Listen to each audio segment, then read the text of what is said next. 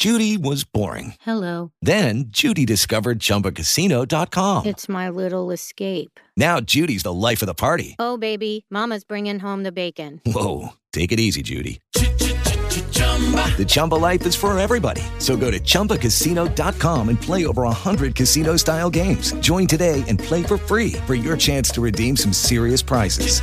chumba ChumbaCasino.com. No purchase necessary. Void where prohibited by law. 18 plus terms and conditions apply. See website for details. Hello, it is Ryan, and I was on a flight the other day playing one of my favorite social spin slot games on chumbacasino.com. I looked over the person sitting next to me, and you know what they were doing? They were also playing Chumba Casino. Coincidence? I think not. Everybody's loving having fun with it. Chumba Casino is home to hundreds of casino style games that you can play for free anytime, anywhere, even at 30,000 feet. So sign up now at chumbacasino.com to claim your free welcome bonus. That's chumbacasino.com and live the Chumba life. No purchase necessary. VGW. Void were prohibited by law. See terms and conditions. 18 plus. Two of the most anticipated use cases for blockchain technology have revolved around the entertainment industry. Both the music and film industries have suffered greatly due to the COVID 19 shutdowns, and the field is ripe for disruption.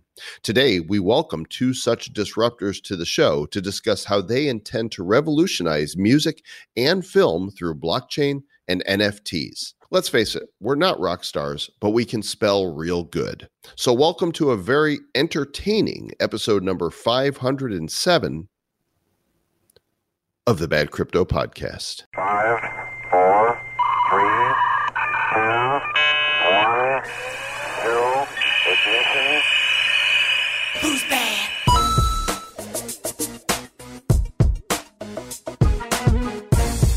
We said it's going to be entertaining, and we like to deliver on what we say. Welcome to the Bad Crypto Podcast. Joel Comm and Travis Wright here to entertain, delight, and inform you.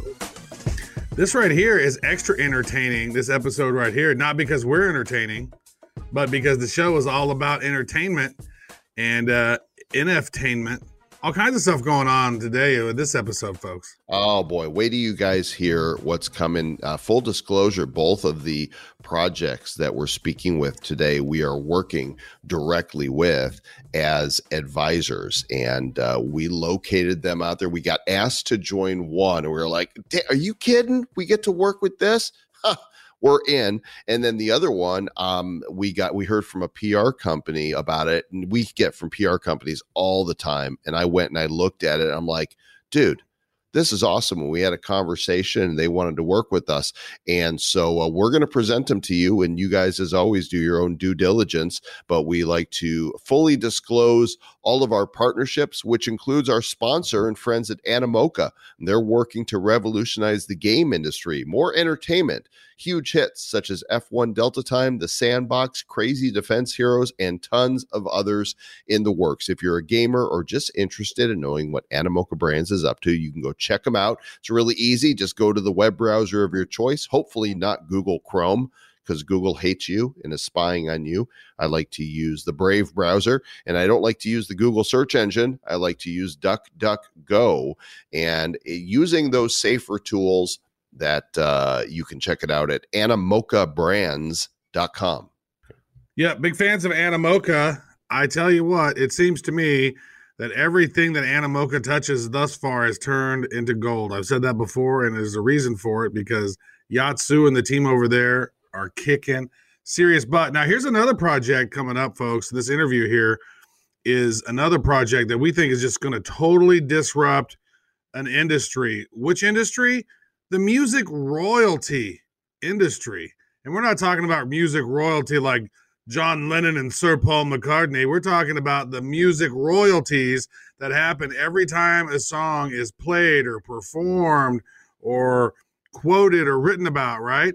This right here, folks, this interview with Noble DraKoln, you're going to want to tune in for.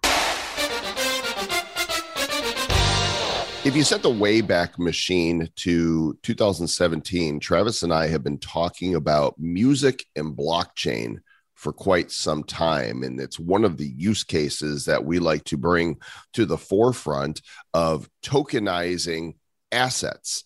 And today we are really thrilled to have with us Noble DraKoln. You may have heard his counterpart Barnaby Anderson on the Nifty Show talking about the bandroyalty.com site. And we're going to talk all about music today. We're going to talk a little bit about band. Who knows where this conversation is going to go? Noble, welcome to Bad Crypto. Hey guys, thanks for having me. Always happy to be here. Yeah, man. Let's uh, give a quick background here. You are a uh, music royalty investor, and you've done this for decades. You also make mobile games. You've got a development studio. You've been in, in the investment industry, gold futures, treasury bond strips. I don't even know what the hell that is, but you've authored uh, several books, including Winning the Trading Game and Trade Like a Pro. Uh, you're a commentator on television shows, a talking head. You're, you're a talking head here today as well, as are we. We're all talking heads. Awesome. I think I'm talking voice, but it's okay. That's okay. Well, it's coming out of your head though, right? Although for so. some people, There's no video of this, so there's no evidence of us talking heads. I know Exactly. sometimes we talk out of our asses, so you know, you never know. talking butts on this show too. Anyway, before it goes too far off the rails, uh, what else should people know about you and your background, uh, especially as it is uh, related to crypto and blockchain? you know what? It, it- my background, I started off homeless when I, you know, this whole journey, I, I left home when I was 17. And I, everything that I've done, you know, people say, oh, you have such an eclectic background. And it all kind of dovetails. You know, I remember reading in Wired the first article about Bitcoin, and I was enamored, man. I was like, this is going to be the wave of the future. And I remember the first Bitcoin I bought. It was like doing a drug deal. I had to go through this list of different people who might have it, and then you're worried about who's going to sell it to you. And, and you know, at the time, you didn't know if you're violating money changing laws or whatever, and so you didn't know if you're going to get stung like that one guy did. So it was it was a pretty harrowing experience. But I got my first ten Bitcoin. Uh, and at the time, I was a, an active trader, and I and I thought I was super brilliant. You know, I bought some Bitcoin, and the moment Bitcoin hit eighteen hundred bucks, my bias kicked in. I'm like, there's no way that Bitcoin is worth more than gold. And so I just sold my first 10 Bitcoin. I made 12, you know, what is it? Uh, t- uh, easy 12,000 bucks. But at the end of the day, you know, look at where it's gone since then. So I've, you know, I've been involved in mining, post, and and et cetera. But the biggest thing that we did was last year uh, jumping into NFTs. So it's, uh, uh, you know, I've just been in the space for a long time. It is a fun space to be in, and and so as you mentioned, as Joel mentioned, you you know what a decade ago or so, you started getting into music royalties. Yeah, it's a funny story. It- it- well, is it okay? It's a not so funny story, but it's Is a it funny is it story. funny haha or funny peculiar? Because I need to be funny prepared. peculiar? It's All a right. funny peculiar with a haha moment. All right. And so, so I, you know, I, I uh, hadn't seen my cousin. So I was in the investment industry and I hadn't seen my cousin. This is like late 90s, uh, 98, 99. I hadn't seen my cousin for some time. And uh, I randomly saw him on the street one day and he had just stopped, uh, you know, being into gangs. He was, you know, was a gangbanger our, our whole lives. He just stopped being in gangs. He'd seen too many friends pass and the like. And we ran into each other in the street and he said he wanted to start a record label and he knew a guy who could get us a deal with uh, uh, Universal. And uh, I said, sure, great. Call your guy up the like. Well, the morning he calls the guy, an old acquaintance, I guess, enemy, ends up shooting him seven times. Oh, and man. he's he survives, which is great. Uh, but you know, we end up starting a, a music label uh, called uh, Rough Diamond Entertainment, and unfortunately, that year there's two interesting stories to that. Unfortunately, that when year, does this get funny? You said this was fun. I know, I know. It's just, it'll get funny. Okay. Uh, Well, it's a, it's a little peculiar. I mean, a dude gets shot. Is There Yeah, he got Like, shot I was like, almost that's not funny. well, he almost died, but as it, but when we started, oh, that's hilarious. Oh man, you sh- you're slaying but- him right when now. We got, no, I'm just saying that, but it was interesting because we started the label. We got, you know, unfortunately, Biggie passes away, and we get shelved.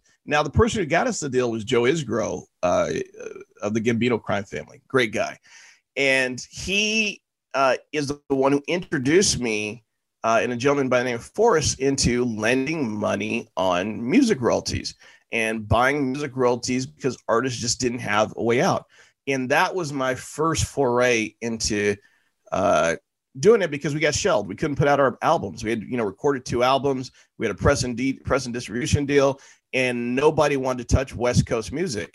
But because of that incident, ha ha ha, I'm here today. So we, uh, so it just uh, evolved from that, and we started buying, I started buying music and tapping into that space. And I found out quickly that most artists are kind of screwed over by by the industry, and it's not in, maybe it's not intentional, maybe it's by design, who knows? But uh, you know, when you first record an album, it could take up to nine months before you get your first check in any kind of royalty fashion. And it became quickly apparent why people like TLC went bankrupt, even though they had multi platinum albums.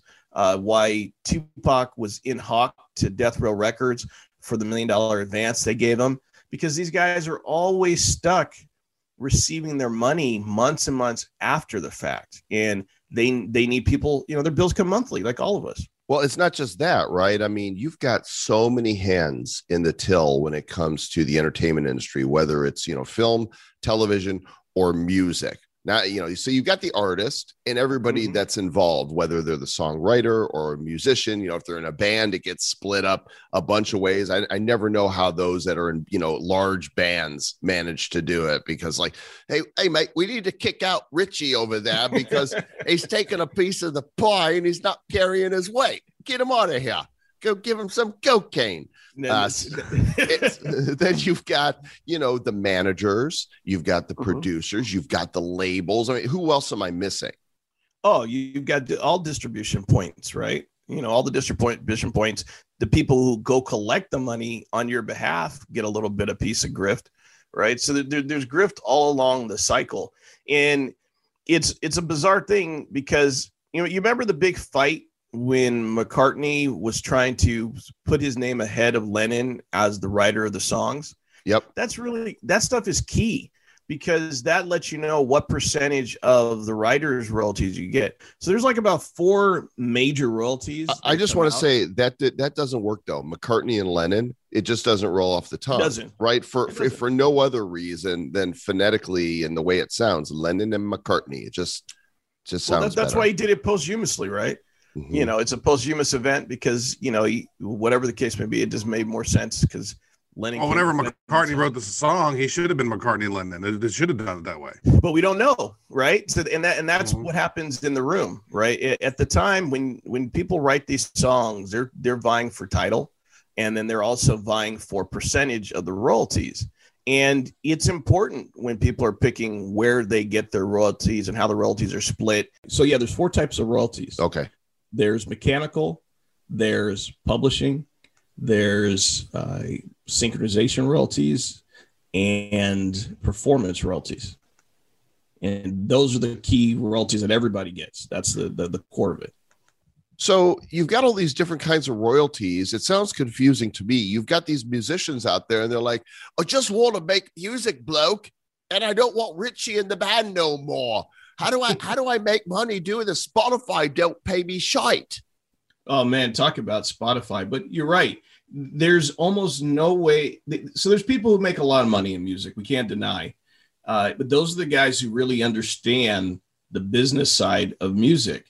And one of the things they do is they they just put themselves on a lot of tracks. Timbaland, which is a huge producer, will be on a lot of tracks. You have people who do constant collaborations. You have people with writers' credits. They really start understanding the business of music is the royalty game.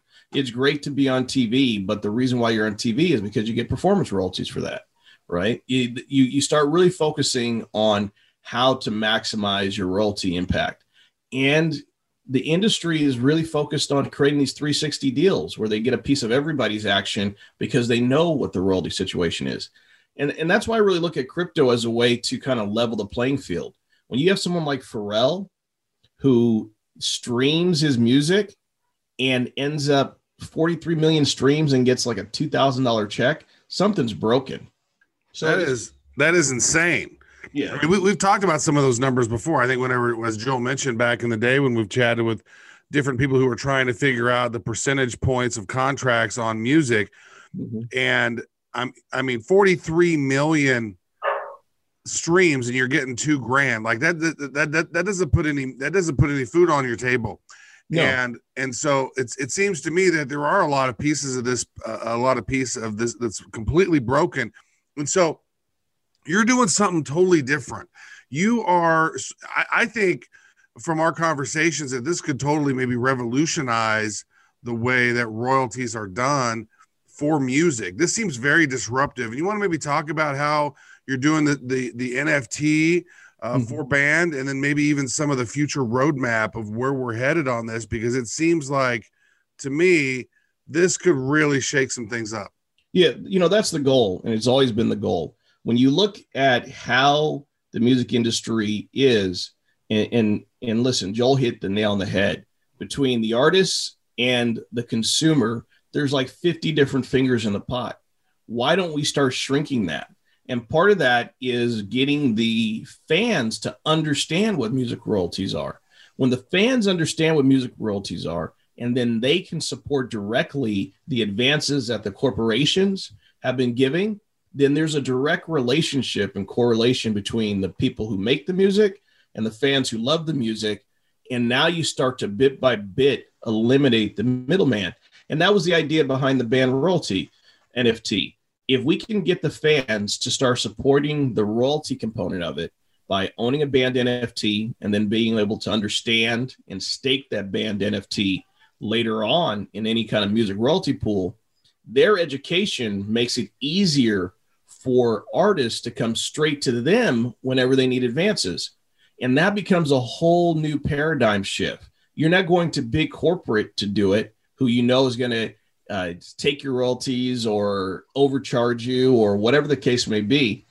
At the end of the day, you're dealing with your fans, and nobody loves the artist more than their fans. And this is setting the stage for a longer roadmap of really interacting and getting that fan to consumer, uh, fan and consumer to artist base going. we like this. In fact, we like this a lot. We love this. We love this so much. We want to marry it. That's, I mean, it's it's such a great idea that when you and Barnaby told Travis and myself about it, we're like, dang, how can we help? This is this is super cool. And we'll go in details a little bit more about how it works. But you guys can go to bandroyalty.com. And when you do scroll down to the bottom, you'll see our smiling faces because you know we're all about full disclosure. Travis and I signed on as advisors for marketing and social about this project. You know, we don't know anything about finance. We're not financial advisors. Do your own research, you know, where that's concerned. But we really like this project and we are officially part of it. Um, the, there's a lot of projects we bring on that we're not a part of, but we're really excited that we get to be a part of this. So let's um, let's kind of play follow the bouncing ball. When people go to bandroyalty.com, there's there's several moving parts here. So exactly how does it work? Yeah. So when we when we created it, we had to educate people on what the royalties were, and most people didn't understand that there is at least four core royalty aspects. And so what we did was we broke it down that once you buy the NFT, you don't automatically own any of the royalties. It's like your ticket to get access to the royalties. And that was an important point. Some people are, are buying NFTs just for NFT's sake, and we're not going to take that away from anyone. They can trade them, they can sell them, they can do whatever they want with them. Uh, and we made it limited to say, okay, there's 3,000 banned NFTs to start with. And those 3,000, once you get this first series is done, they're done. But now you have access. Now, we don't promise returns because we can't. We don't know how many spins the music is going to do. We don't know uh, how much people paid for their NFT. But what we did say is look, 50% of all the royalties that we collect are going to be placed back into one of the three royalty pools that we've set up. And that's a big thing. 50% of what, whatever the income is. So if you're one guy and you placed the NFT, the, the band NFT in the staking and no one else did, you get all 50%. We, we just go ahead and allocate it to the royalties. And that was a key component of how we des- devised this. We wanted people to get income, create an intrinsic value in the opportunity of the NFT, but at the same time, give you the flexibility to stake or not stake and not feel beholden to the staking mechanism, but still see how income is generated for your favorite artists. So we, we, we pulled, I think we pulled some decent artists into this project uh, as far as the performance roles we put on, and we've got a lot more artists that we have uh, that we're acquiring royalties from that we're going to put into this in this whole package. Yeah, I mean, we're talking about some artists on this thing like Beyonce, Jay Z, Justin Timberlake, Cher, Will I Am, Timbaland, Yeah, Drake, few Missy people. Elliott. Like, it's just a few. I mean, like uh, you're looking at some of these videos, like Justin Timberlake's "Mirrors." This song, this has 827 million views on YouTube. Like he's there's another one's got 500,000 view, 500 Mm-hmm. views on YouTube. This is ridiculous amount of, of of views. And so so tell us what is the difference between uh, the different types of royalty? You said this is a, these are performance royalty catalog, which Correct. means wherever these are are, are played on radio or whatever, Radio- play- wherever they played on TV, radio, internet. And, and that's one thing I also want to make a distinction. None of those artists are signed. We don't have a label that those artists are signed to, but we but we'll talk about that in a moment. So none of those artists are signed with us. We actually own the writer's share of the performance royalties that these songs make. And Oh, so the original writer of the song sold sold those rights. Correct. And Mm. so when we got the rights, whoever performed them. So the cool part is if uh, the Mirrors is sung by uh, Dolly Parton or someone else, we would generate income because that's part of the performance royalties that we own. So Ah, so that, that reminds me of that one story like of Dolly Parton. She wrote that song, I Will Always Love You. And then Whitney Houston sang that song, Yep. and made a, a ton of money from it. And then Dolly Parton, basically, since she was the writer, she made all those performance royalties from that because she was the creator of that song, right? Yeah, absolutely. She, in fact, she said it before that she built Dollywood literally off of Whitney Houston performing that song. Wow. and that's and that's how it goes that if you get and and there's there's like so many slices to get back to what joel said earlier there's part of the royalty that went to uh, whitney houston because she was actually the singer of the song and then the writer got part of the royalties because she was actually the writer of the song and so when you have i mean we've got stuff in our in our catalog uh, in the performance royalty catalog where songs have been written by Snoop Dogg, and those are on the website because there's no videos made, but the songs themselves play and are performed. We've got uh, songs from Jay Z that Jay Z wrote that are not performed by him, but are co-written by him, and that's why I go back to say that the artists in the industry start understanding the business of music and they start realizing that they've got to produce and put stuff out. And so we own performance royalties for every single one of those songs that are on there. And as we add more to the catalog, and if it's performed, we'll be putting more stuff out. Uh, but then there's also mechanical rights. Whenever time something is printed or created or or uh, played on streaming that may not have the video, those are rights we can snatch up that we're buying. Uh, we've got rights that are playing in commercials that we're talking to now that are playing in Nike commercials and car commercials that you've never heard of the artist or the producer, but it's constantly being what's called synchronized to television and the like, and we're generating income. So this industry is so vast that it's it's it's like a, a secret that you can actually go out and get these royalties and pick them up. And most people don't know. I mean, if, if I didn't have 20 years of experience in this industry, I I wouldn't know where to buy them. But I've been bit by bit learning and tapping into it, and now we're sharing it with uh, crypto investors all over the world. Well, and here's what's really this is like this is what pluses it for me. When you look at the site, you'll see these gorgeous NFTs. I mean, they are just absolutely stunning. So, how are you combining this, you know, music royalty system with the NFTs that can be staked and this original artwork? Yeah, we, you know, as you know, we're we're a game development company, so I can't do anything uh, halfway or half-assed, to be honest. So the NFTs had to have value, guys. They had, and we all know you guys killed it with blockchain heroes. Full disclosure, you, you guys have been working and talking to me since last year. So you know, two, 2000 uh, middle of 2020 when we first started talking about uh, NFTs, and we loved how you guys did your artwork. And so when we decided to create it, we wanted the NFTs to be an art piece in and of themselves, that they had value. And we wanted to really promote inclusion, diversity, diverse music, diverse people. And the and, and the NFTs are a statement to that.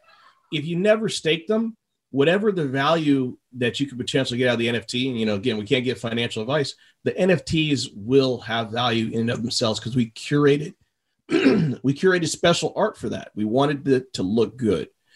Um, and then if you decide to stake with us, you can stake between 90 days to five years, and you'll get more. Of course, you'll get more uh, the royalties over time if you stake for five years.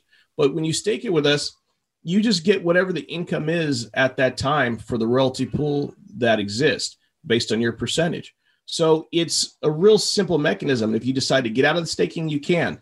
Staking doesn't give you ownership in the music, but what it does is it gets you participation in the income.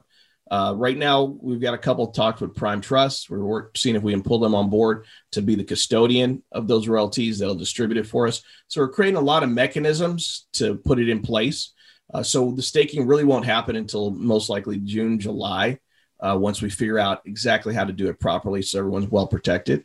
And more importantly, it's, it's just a unique way to learn about the industry. And if we do this right and people really get on board, we already have a deal with Sony Orchard to have our own record label, which means that people can take their masters and bring them over to us and be a part of our ecosystem. And that's going to be a huge transition because if you're an artist and you're somewhere where you don't feel like you're getting everything you need uh, and you're not directly connected to your fans and you're not able to tap into your royalties, they'll be able to come straight to us and we'll probably end up creating a fourth royalty pool, the master's royalty pool, which will also be exciting to get people directly connected to their favorite artists.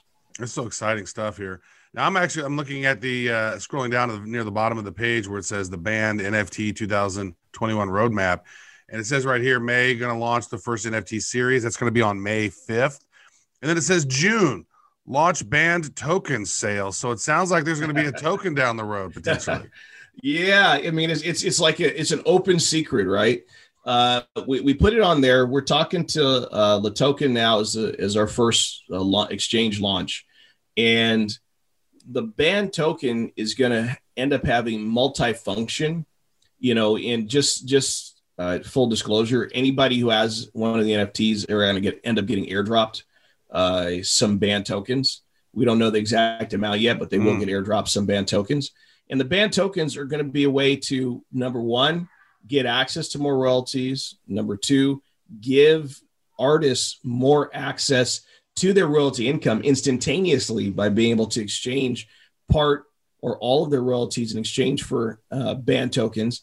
And then create a bunch of other mechanisms where it'll make it easier for the music industry and the fans to start interacting utilizing the band token. So we're excited. We're in the middle of finishing up the the light paper and then the white paper, and we'll be showing how the tokenomics flows. But we're very excited uh, at that phase. So all of it predicates though based on the NFT ecosystem and really getting people to become fans of it. And eventually we'll end up with, you know, following Hash Hashmask and CryptoPunks.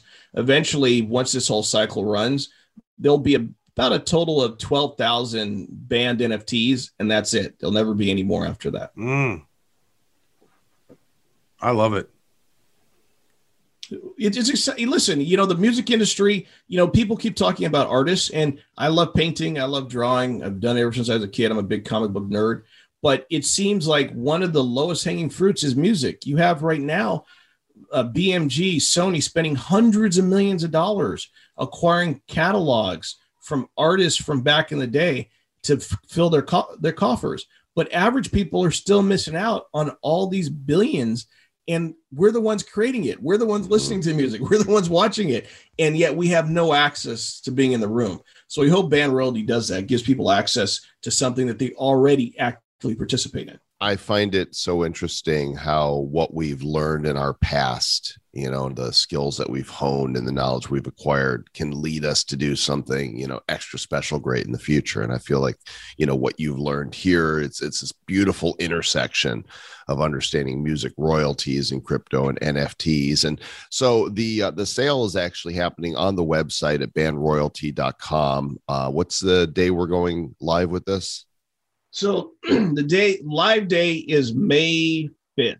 That's a great day. That is the best day of the year. Uh, yeah, I heard it might be might be somebody's birthday. Cinco de Mayo. There's a huge celebration um, all over the place for me on because it's my birthday. You guys are doing something really interesting here. It's a bonding curve, and we've seen this done with um, a bunch of Ethereum based NFTs that are selling nothing more than NFTs, right? I love that this has substance behind it. And so this first wave people can see on the website there's 3000 but there's different NFTs to go along with each wave. And the further, the longer the sale goes on, the price increases in order to purchase a banned NFT, but the scarcity of that particular NFT is, is also greater. Yeah, you know that that we thought that was really key, and that's why we kind of broke it down into multiple, you know, vinyl, gold, platinum, diamond, double diamond, because the scarcity factor we really wanted to hone in that people have to understand there's only 3000 of them. We're, we're not printing a million. This is not going to be like a you know hundreds of thousands. There's only 3000 of them. And those people who get in and get in early and they want a vinyl they're rewarded if they want to get a gold you know they're, they're rewarded we've got it where it's 1500 uh, for the vinyl at one ETH. We've got it where it's 750 uh, for the vinyl gold albums for three ETH, all the way up to a double diamond, the number one, where it's 25 ETH. And we're putting them all out at the same time. And you get you and you get lower numbers as you go through this through the table. Uh, there's about eight levels. And it just we thought it was an egalitarian way. We want as many people as possible to get the uh, NFTs, and at the same time, we wanted people to be rewarded for getting lower numbers because that's really also the collector's value of the NFT. And because it all ties back into real royalties, we, we've just done something unique, we believe. And, and I think this is really going to be the direction most NFTs really want to go to give people some kind of intrinsic value besides just holding the art. Now, here's here's a question that I don't think I know the answer to. So, say for example, the um, there's there's 1500 of the vinyl album NFTs, and those are mint numbers 1501 to 3000 and those are going to be one ETH. Now, are if they stake if you stake one of those, is that the same as staking one of the other ones that are lower down and uh, you know like if oh, I got a diamond album NFT mint number 2, does that stake the same amount of band or does that stake the same amount of royalties as a previous one? So so what we did uh no. So what we did was if you have there's three different royalty pools. We'll begin there. Mm-hmm every royalty pool requires one individual NFT to tap into it. So you have to make a decision if you want mechanical, if you want publishing, uh, if you want sync, or if you want performance royalties, right? So you've got to make that decision and then you put your one NFT to it. If you want to be in all three pools, you have to own three NFTs. The only people that actually get a boost are those in the lower numbers. So if you get a platinum album NFT, you automatically get dual staking. You get a chance to be and be able to pick two different royalty pools you could be in. And then the double diamond, you can be in all three royalty pools. And the diamond, you can be in all three royalty pools.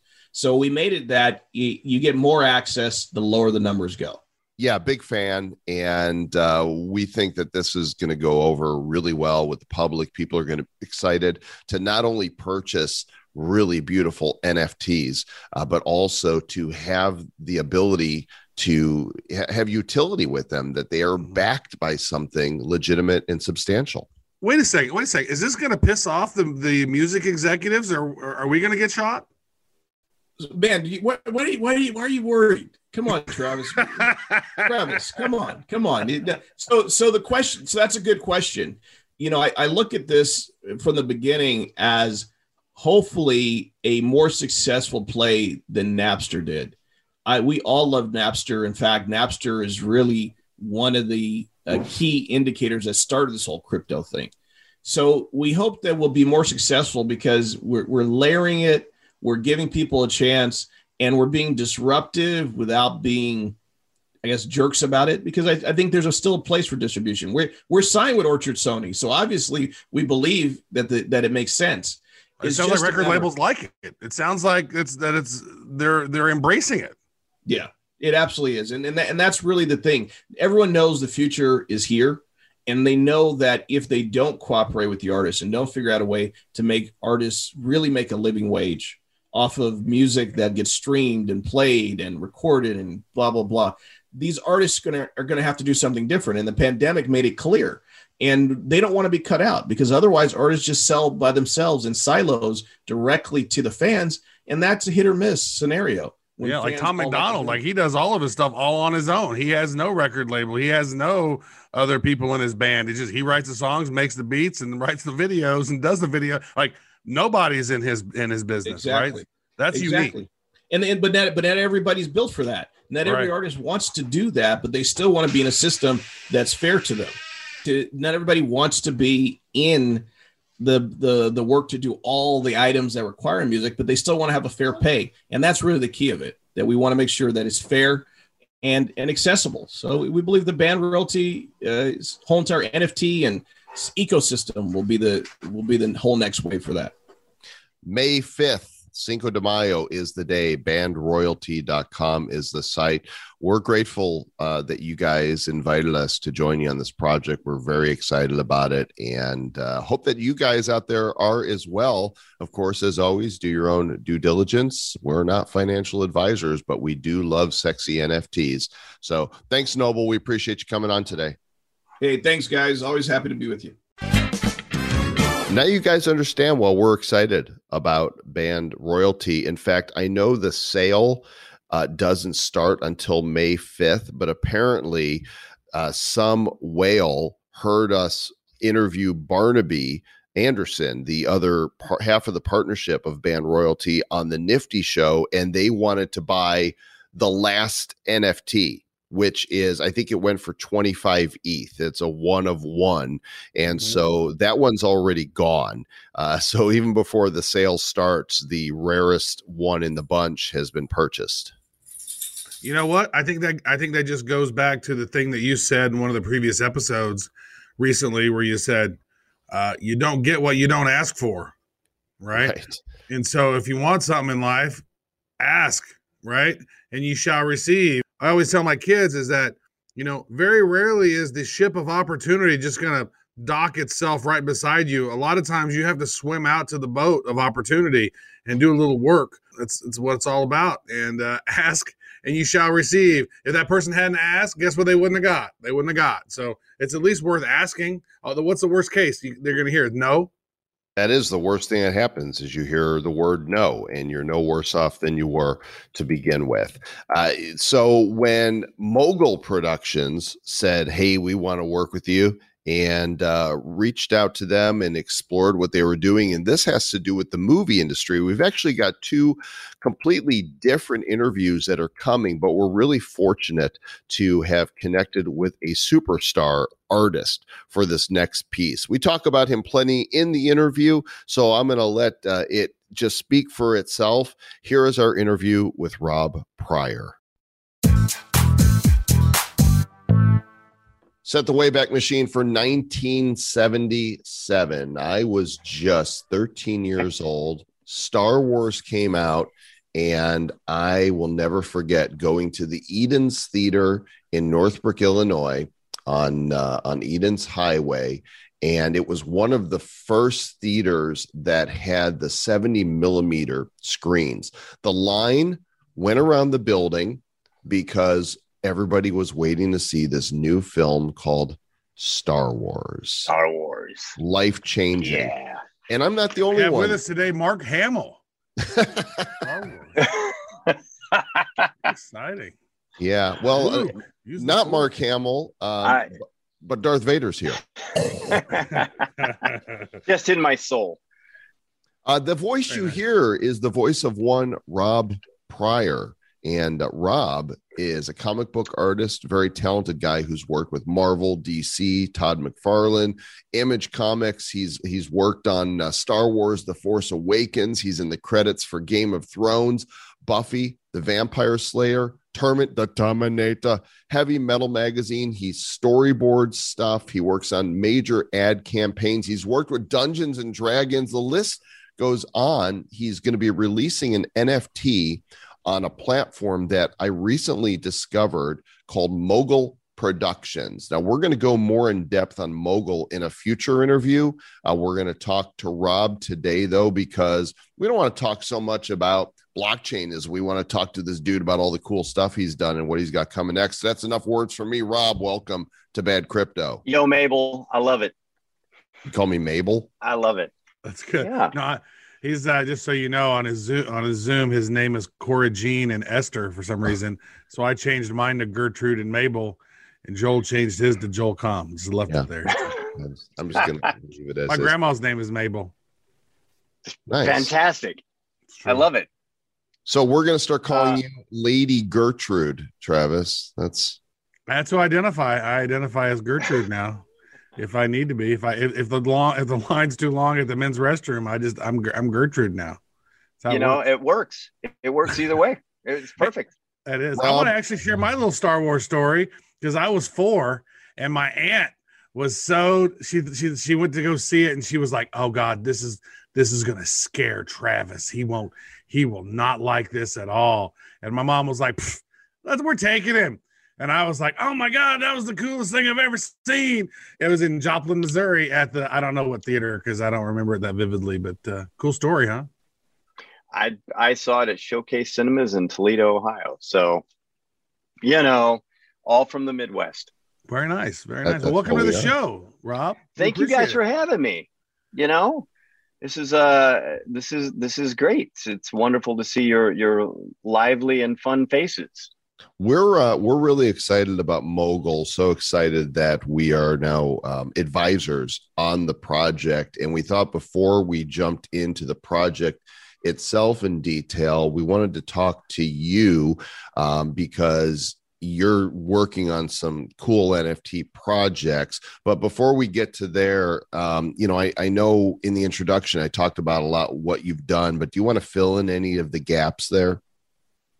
Uh, sure. I started. Uh, I started professionally when I was 13. Um, lying about my age, actually, with uh, with TSR Dungeons and Dragons. My dad would actually answer the phone, and um, he would pretend he's me because they weren't going to hire a 13 year old. So he'd be like, "Yeah, sure, we can get that cover done." He'd cover the phone. He'd look at me and he'd go, "Can you do it?" I said, "Sure, okay." Um, but That's an awesome been- dad right there. he was Lying Well, on your being- behalf in business. Great job. it was it was I learned a lot. And um and I learned how to impersonate. Um but uh no, I've been I've been an artist for God forever. And um you know, I paint on stage with bands like uh Linkin Park, Jay-Z, Tech N9ne. So I paint live while they're while they're performing. Um and I direct movies. So that's sort of my life in a in a nutshell. Yeah, that's that's. I'm looking at this as well. So primarily with with with Marvel and DC and Todd and Todd McFarlane and some of his other ones. Like, was you also like with Star Wars? Were you doing comic books on that, or were you doing some of the like the visual effects? Like, how, how leveled up have you Well, gotten with- on your artwork? Well, well, with Star Wars, um, I mostly do, um, or mostly have done all the way in the past, uh, fine art, just like the fine art and the sales and the and the, all of that. Um, I've done, you know, storyboarding throughout. Um, so yeah, I do. But with the Star Wars stuff, mainly, if you even, you know, if you go to like my Instagram or whatever, you'll see just a ton of Star Wars art, tons and tons of it. What is your Instagram? So our folks can go take a look at that. Uh, it's Rob Prior Art, and you can uh, you can tell it's me because it's a guy standing there painting two paintings at one time. Nice. You like like like got some Da Vinci stuff going on. You can do it with you're like with both hands, ambidextrous. I I don't know how to. I don't know how anybody paints with one hand. Seriously, I, I, I mean, You could give me 10 make- hands and I can't paint. Uh, I'm gonna Look at you. Dude, that is awesome right there. Usually we uh, Uh, the bad crypto is is an audio podcast, but I think we're gonna put this uh, interview with you up on our YouTube also because the visuals here are so amazing. So if you guys want to see what we're looking at right now, I mean, he has got uh, Emperor uh, um, Darth Sidious in his left hand, and he's got Yoda and Obi Wan and Luke Skywalker in his right. These these massive, uh, you know, canvases or paper or whatever it is you're on, and you're going to town. oh man, when I'm on stage, you know, it's it's crazy because uh, if anybody's you know see me see me on stage, I paint to the music, but I usually paint with my eyes shut. I know it's weird. I, I don't know when I'm shutting them, but there's, you know, I didn't even know until my wife told me actually. Did you like make a deal with the devil or something? I mean, how does that? work? it's it, you know, every year I have to sign in blood, but it's worth it. Is it at the Um, crossroads? is that where you normally got to do that down at the it's, crossroads? it is. Yeah, I've been, I've been hanging out with some old, uh, you know, blues singers and and thing on the crossroads. That's beautiful. It's been fantastic. Your It's artwork is man. amazing, dude. I'm sitting here looking at this going like, whoa. Like you, Oh, thank you. So, so, so let me ask this: When you're doing it at, at a at a concert, like, what does that entail? Are you just sort of like taking a, a- an expression from the moment? Are you just feeling into the vibe of the songs? Are you painting the artist while you're doing it? Like, wow, look at this. Uh, de- it kind of depends. Um, uh, I got to tell you, that picture was actually because my knees were hurting, so I was like, I can't, I can't duck. So I just turned around and painted. Who, who is Um, this? Who are we looking at here? Uh, that was that was Flo Rida. So I painted on stage with Flow um, oh, a few times now, but uh, It's my house. uh, he was he- he was like, "This is my house. You're painting my house." you know what, what's funny though is when I'm into the beat and I'm into the music, um, I just want to keep going. And he stopped the entire concert to come over, and I was like, because I have I have re- I have really bad stage fright. So as soon as he did that, I looked up and like everybody's looking at me. I'm like, oh god, this is just, just sing again, please sing. well, they probably um, were like, "Who's this guy on stage? What the hell's he doing?" Because you, it looks like you're painting on the floor. I just turned around backwards uh, just for a little bit. Um, Okay, so I was gonna say you got a real canvas. I was like, that's that's kind of like what's that guy doing on the floor? You got a big old you got a big old easel up there then. Okay. that picture looks like you were literally on the ground sitting about to paint with your ass. That that's well normally that's what i do is i just put you know paint on my on you know different colors on each cheek and just slide around and pray to god clever. it looks like something There's there's one more uh, there's one more file that uh, that we have here with your bio, and I'm not exactly sure what to expect. It's a video called "Cut You Down." Is this like a oh yeah it's um it, it's something that um there's a, a company out there that wants to do a uh, uh, documentary on me.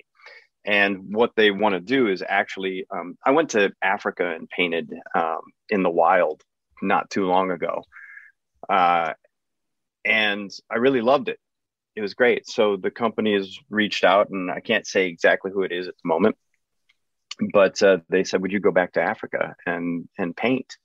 And i was like absolutely. So there'll be a doc of me going to africa and painting in the wild again. I got to tell you it was some of the scariest things I've, I've, I've ever done in my life because i looked over the edge and then there was like lion pride and, and everything. And i was like is this safe? And they were like no. Like, okay. cool. We'll set up the easel. Wait, your easel's not bacon flavored, is it? Or gazelle flavor. if so, you're in for some trouble. You're in some troubles, brother. Well, you know, I was wondering when they were when they were putting you know bacon grease on my easel. I was like, "Is this normal?" They were like, "Just just run in about two minutes." Run real fast and so, so I have a question on some of this stuff here because like you're you're doing such the likenesses that you're doing are so photorealistic with your paintings. And what what are some of the I'm curious on this. I don't know a lot of these are commissioned, but like your your talent is so so specific and it looks you know exactly who you're looking at and it's almost looks like high def, but you, with your style. Now, let me ask you this: Is like, are you able to to paint anyone anytime because it's a it's a painting likeness? What are kind of some of the rights on that? Like, if you try to, to you know, you're painting the Joker here, is it, it, if is that not sanctioned by you know the the the DC? Are you not able to do that, or is like, like because I, we saw something recently about some dude who was doing Wonder Woman stuff because he was a he used to paint one he used to be a, a comic book artist for Wonder Woman and he would do Wonder Woman stuff at Comic Cons, but then but then DC came out and said, "Hey, you can't do that anymore because we own the rights." Like, what kind of rights are there for for artists who want to sort of create their own fan art versions of this stuff? Okay, so this is this is the the the answer. I'll make as short as possible. Um, if you're doing an original painting, that's your your proof of concept. That's your thing. You can sell that all day long because it's it you know it comes from you, right? You can't replicate it without permission and you know paying your fees and whatever. So this is where NFTs come into a really crazy um, a really crazy uh, space because really you know the the argument now is is an nft an original? Um, for me, I say, yeah, it is because if you're going and you're painting, for me, I'll paint something, I'll take it back into the computer, I'll change it around a little bit, and I'll do something to it that makes it an original. One of the things I'm doing with um, with Mogul is I'm going to burn the originals, just going to trash them because I want to make sure that the proof of concept that the NFT is the original. There's only one. That's it, and that's what I'm going to do.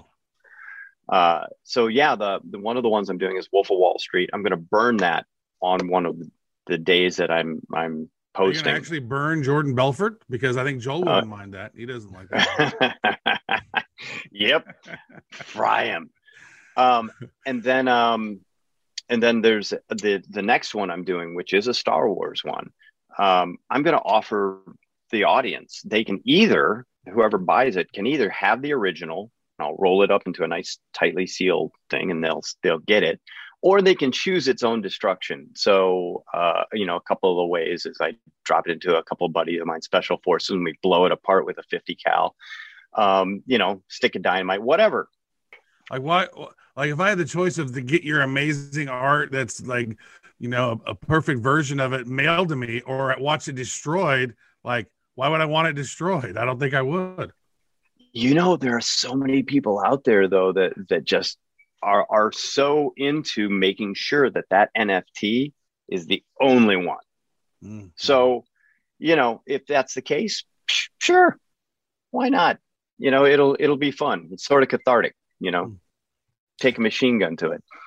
Where where can I find this uh, Wolf of Wall Street um, work of art? I want to see this here so we can show what it is that you're selling and destroying. Here it is. I figured it out. oh, so there we go. We got uh, the wolf Yep. with uh, with And like they'll- they will be dripping. animated too, by the way. Really? Yep. So they will be animated. Uh, and let me see if I can bring up the uh, the Star Wars one for you so you nobody's quickly. seen these. This is like this. You, we just had a world premiere right here on Bad Crypto. You literally are you are literally getting a world premiere. okay, so A let me understand. prior one. premiere. before you go on the Star Wars one, that Wolf of Wall Street one, you have hand Uh-huh. created that, and you're going to turn it into an NFT that is going to be a one of one, Nope.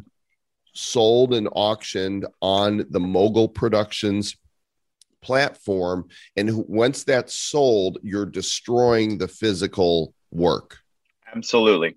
That one's getting destroyed no matter what. I'm going to take it out to my backyard. I'm going to get the grill and I'm going to put on my little grilling hat and just going to torch it. And you're going to film that, right?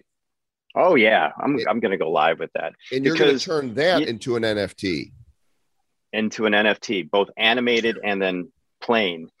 And um yeah, and most people are, are like, you know, who who's that who's that crazy fucker out there that's burning a thirty thousand dollar painting? Me. Me. He's like, I made it. I'm gonna destroy it. I'm the creator and the destructor. it's exactly. Uh, and then the other one is um, that is the uh, that's the other one. Now you'll be able to, you know, the, the person buying this will be able to go. Um, do we, uh, you know, do I destroy it or do I send them the original? So, and then there's a third one that I'm going to paint live as well. Um, I'm going to do a Deadpool live. Mm.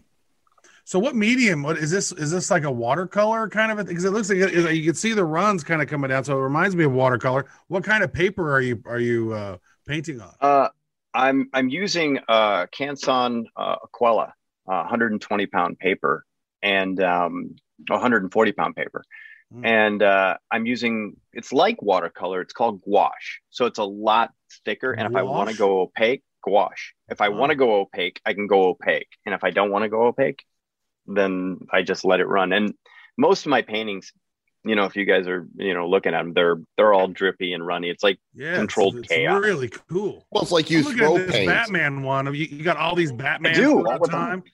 Unbelievable. Oh, yeah. It's just Oh, so cool. Like you, you got the Adam West all the way through to uh, Ben Affleck versions. Like this is like that is one of the coolest pieces of art. Like I mean, if you sold that as a freaking NFT, like everybody's gonna want that. I think it would be the would be bid, the, outra- the outrageous bids. Oh man, Uh, well, you know what? Make sure you guys get me your addresses, and I'll get you a couple prints sent out. Sweet. Oh, man. Well, listen, when you're really ready to level up, you know, uh, you you've been playing around with, you know, these performers and movie stars, but when you're really ready to level up, you can paint myself and Travis and do a, you know, a bad crypto piece. Oh, Dude, God. Gertrude and Mabel strike again. This is this is amazing. Oh my You, god! you finally arrived, Rob, when you get to paint T Dubs and Joel. I gotta leave this I mean, podcast is- now. Yeah. Well, let me ask you this as we uh, get ready to close out here. When does the NFT sale happen? Um, I believe it happens on the 28th, uh, 28th. of this month.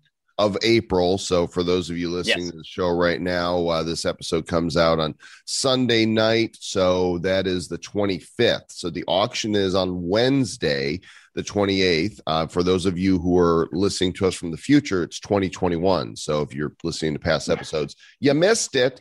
Uh, but Mogul Productions. I thought we were in 1977. Well, we we stepped back to the future. Oh, okay. Stay with us, Marty. what you did. We gotta go different places. This is a, this is a multi-dimensional podcast, Marty.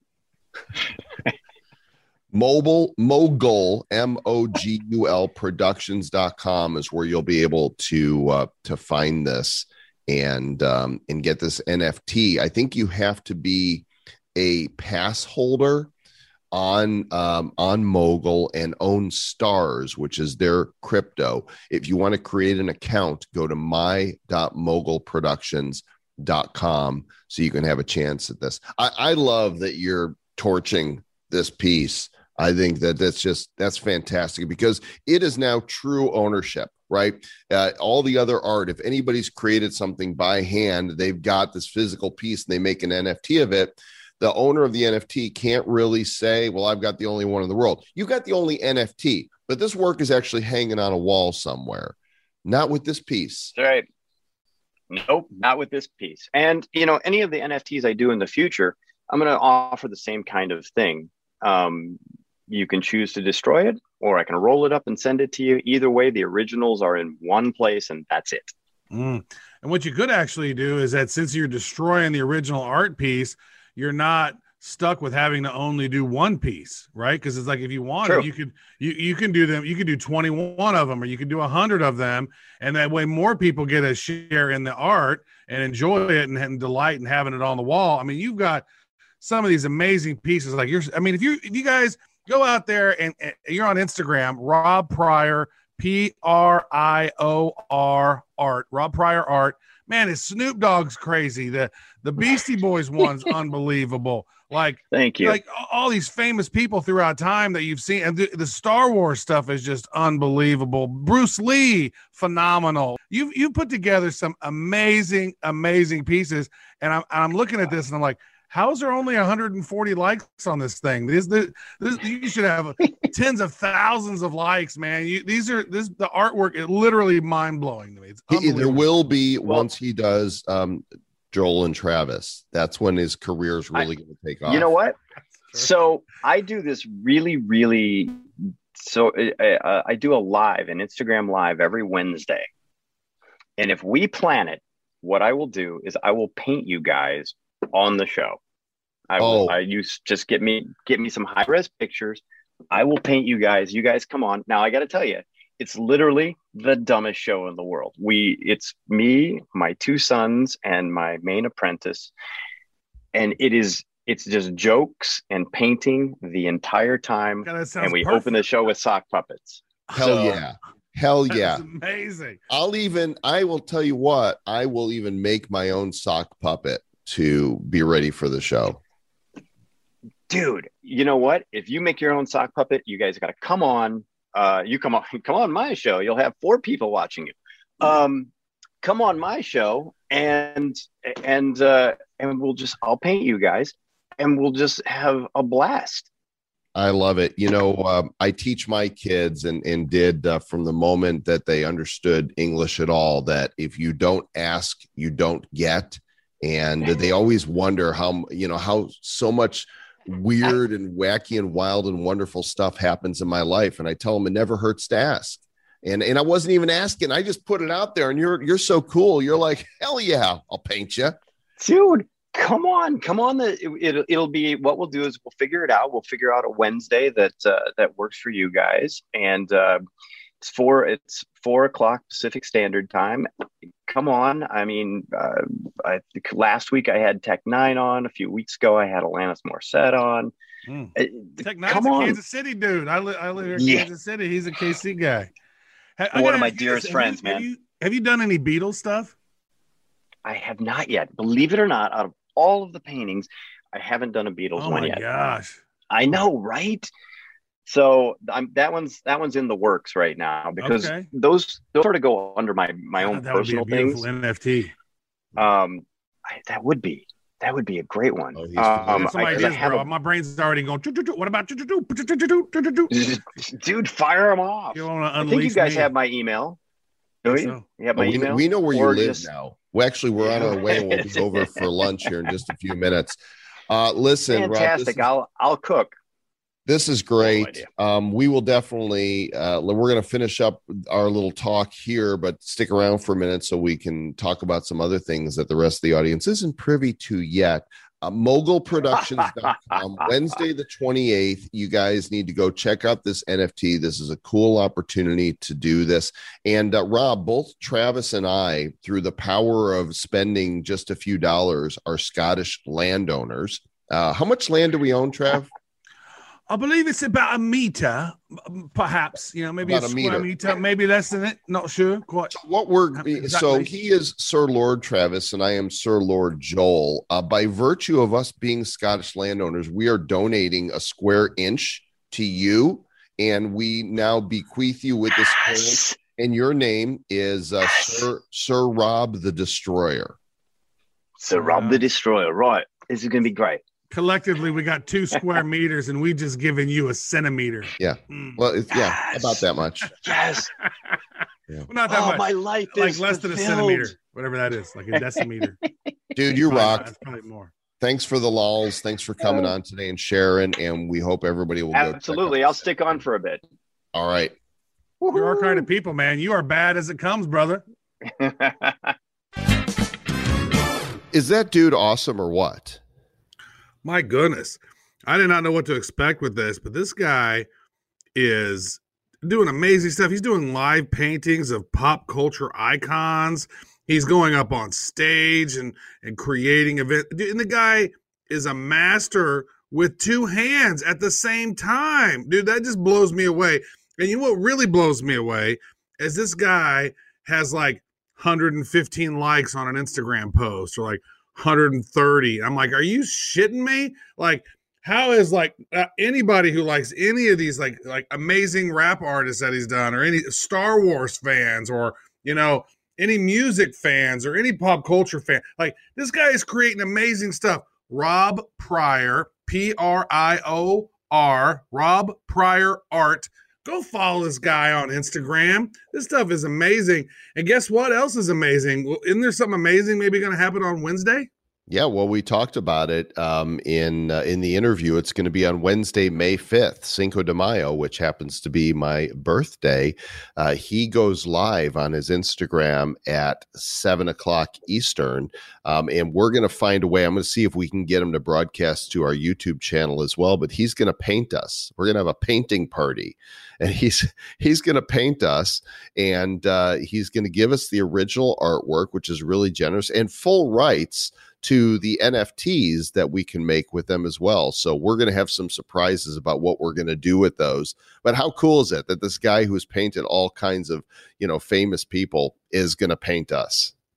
Yeah, go look at his Instagram. I'm telling you, you're gonna be blown away. That Batman that he did, like each version of the Batman from Adam West to to the the last one. Who was who was the last Batman? Uh, ben Affleck. I, I. I don't know. I'm just Batman. I'm not. Who's Ben Affleck? Screw that guy. Yeah, yeah, you're just bad dad man. It's just yeah, I'm bad man. Yeah, it- you know, I'm I'm just I'm really flattered that he would do that. But he he is so cool. I mean, you had to enjoy that interview as much as we did. The dude's just down to earth. Um, he understands. He's humble.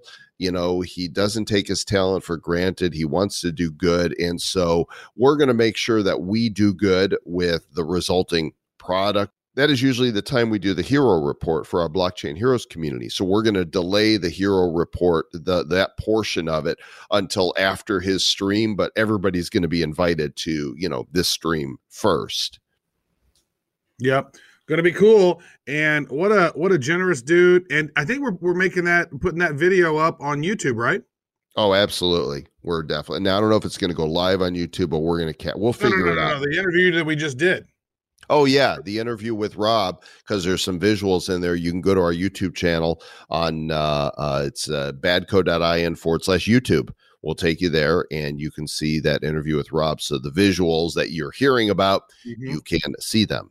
Go subscribe to our channel. Do that because we're doing a lot of stuff live now. We're doing a lot more uh, interviews. We do the Nifty Show that always pops up on Fridays. You listen to our voice a lot on the podcast, but maybe take a look at us on the YouTube every once in a while. At least subscribe over there if you've not done that. Like we got a big kick in the crotch from YouTube a couple years ago. They banned our account for two years, so we don't even have ten thousand followers over there yet. We'd like to get that up to that. We got like ten million downloads of our show, but we can't get ten thousand subscribers to our YouTube channel. I don't understand the math, but I would love to have some support over there to get us to the, over the hump to ten thousand. Yeah, so that way when they uh, ban us again, it'll be more significant. We'll really feel it. Yeah, true. they banned us early, like September of 2017. Like we had just gotten started, and um, so we missed out on a huge, uh, you know, amount of connecting to different audiences. I think from that, but it is what it is. YouTube can eat a bag of dicks sometimes, and uh, because they're always banning people. That I don't like what you have to say. Get out of here. Get off my lawn. Oh, they're a private company. They can do what they want. Okay, great. Wait until AT and T or Verizon tells. I don't like who you're talking to on the phone. They're a private company. They can do what they want. hmm Uh, Sir Lord Travis, uh, before we close out, how about you let the good folks of the Republic of Bad Cryptopia know about our other sponsor? The other sponsor of this episode is Prime XBT. They are a, an award winning trading platform. I believe they have 50 plus assets over there, not just crypto stuff. You can trade Forex, commodities, stock indices, uh, and other cryptos all in one place. Multiple screen support. Uh, so you can check more assets at once. They got some really cool charting type things and you can do some peer-to-peer copy trading stuff as well. So check them out at Prime XBT. You can do that at badco.in forward slash prime, P-R-I-M-E, X as in xylophone, B as in Bitcoin, and T as in Travis. 50% first deposit bonus with promo code Bad Crypto Podcast. Good deal. So, thanks everybody for listening to the show. We hope this was as entertaining to you as it was to do these interviews. And as always, do your own due diligence and don't invest in something that you don't understand. Uh, I, don't know about you, Travis, but I'm having a lot of friends and family members and peers, people I haven't heard from in a while, saying, "What do you think of this coin or that coin?" And and I tell them the same thing that we tell you guys. I don't give financial advice. Here's how to go start educating yourself. Go to YouTube and watch videos, but don't watch the ones that are like, is this coin getting ready to moon or pump? Like that's that's bad. Like look for real education that answers your real questions, but don't take financial advice from a YouTuber you got to do your own research and decide you know what your what the risk is uh, weigh what the potential rewards and the loss are because uh, look you know there's people out there they want your money and you don't want to get eaten alive That's right. So don't listen to those YouTubers. Listen to those bad podcasters instead. well I'm we teach you how to stay bad. yeah we do but we don't give financial advice Dude, we barely able to handle ourselves. You know, can't be giving advice. Actually, it's like what I, I like to point you in the right direction sometimes, and I'm like, here's some things that I'm thinking. I'm here's some things that I'm doing, but I'm not going to tell you what to do with your money.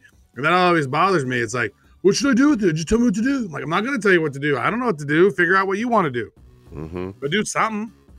but i do like the one piece of advice that you gave people Mm-hmm. that one part. uh-huh oh no, you didn't.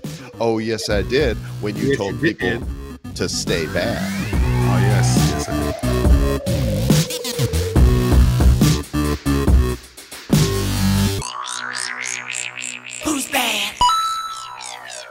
The Bad Crypto Podcast is a production of Bad Crypto LLC. The content of the show, the videos, and the website is provided for educational, informational, and entertainment purposes only. It's not intended to be and does not constitute financial, investment, or trading advice of any kind. You shouldn't make any decisions as to finances, investing, trading, or anything else based on this information without undertaking independent due diligence and consultation with a professional financial advisor. Please understand that the trading of bitcoins and alternative cryptocurrencies have potential risks involved. Anyone wishing to invest in any of the currencies or tokens mentioned on this podcast should first seek their own independent professional financial advisor.